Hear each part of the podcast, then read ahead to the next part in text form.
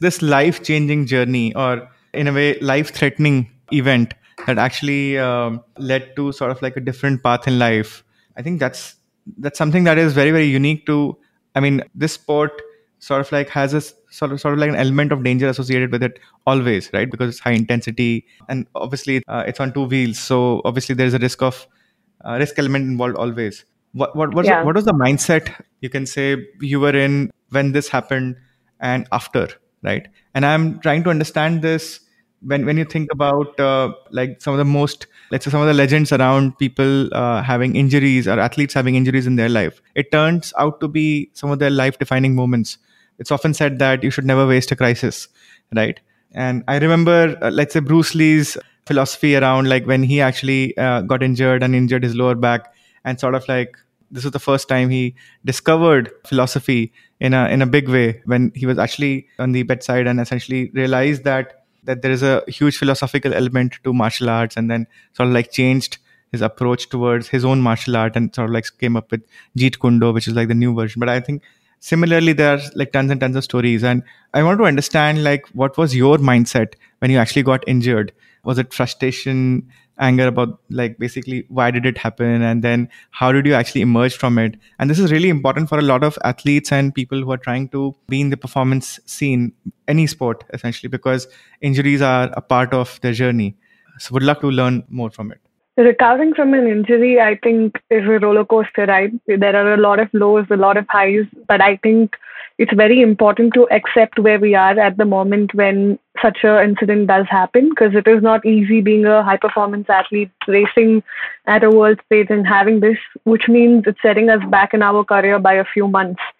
So yes, P T S D and all of these things are real things that athletes actually go through, but we hear so little about it. And when I was going through it as well, um, it was a journey of learning for me to understand myself, my mind, my body better, in order to listen to it and train adequately, or push it and, and, and under, just understand me. I think that was the whole journey of coming back. So I think it was very important for me to speak with my sports psychologist about what I was going through and to express every single detail in order to overcome it. If I lived in denial, or if I was going to fight it saying I'm okay, that was just going to help me for a little while, and it wouldn't be something that would help my career in the long run. So I think through all these accidents, it was very important for me to have the right support system, be it my coaches or my family or my friends, whoever were a part of my uh, ecosystem. It was very important for them to work towards with me to my goal. And I think uh, the goal was to be able to be back on the bike as soon as possible, to start training for the World Championship. And that was another factor that pushed me to come back and go race and win, win the championship. This is really interesting, because if I were to summarize the two core aspects that you mentioned, one is the support system of the family, friends, coaches, et cetera, and another one is sports psychology, right?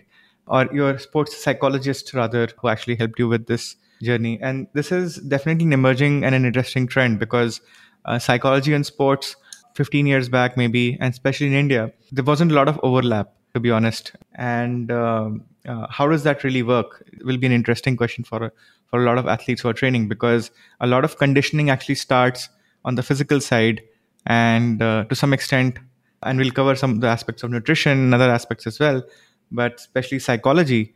When was the first time you actually got introduced to sports psychology, and, and then how did it actually help you across your journey? Um, sports psychology was something that I started to work upon in the year twenty seventeen with Mon. And I think at this time I was still doing road racing and rallying together.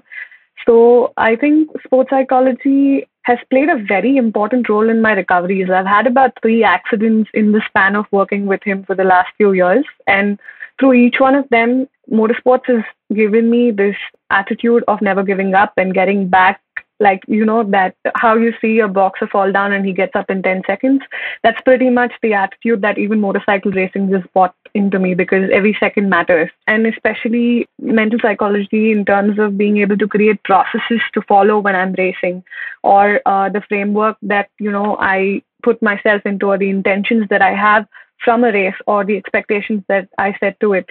The way I function through all of this is few of the things that we've been working on with my sports psychologist. And it's played a very uh, major role. Like definitely, like you said, mental health of an athlete is a topic that has, we haven't really paid that much attention to it. But in the recent years, you know, whatever I have been working with him has made me realize that it's as important as riding. Like the best athletes in motorsports say eighty percent is up here and twenty percent is in the hand. So I think that's what even I'm focusing on. And that's how sports psychology has played a difference in my career. No, absolutely. I think that what you just mentioned is so so interesting for a lot of people who are actually thinking about something very, very similar. For example, nutrition. Is it relevant for athletes? Is it relevant for general health?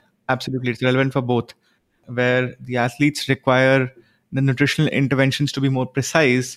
The general health folks would require it to be more consistent. So the use case or the adaptation is different, or, or you can say the, the versioning is different, but the, but the depth uh, or similarities exist in each of these, and especially in sports psychology, because a lot of what's available in the public domain is that the athletes are actually crushing it every day. That's what the highlight is for a lot of people, that, oh, train hard and you'll see results, which is also true. But then there is this entire, uh, and I heard uh, speaking to one of the uh, one of the sprinters, and they were telling us about prehab, right? Uh, which was like a super interesting concept, because it's sort of like a rehab. I mean, you would know about it, but it's sort of like a rehab, preparing for an injury so that you don't ever get injured, right? So it's interesting that a lot of athletes are actually now becoming more preventive, more proactive in terms of their approach.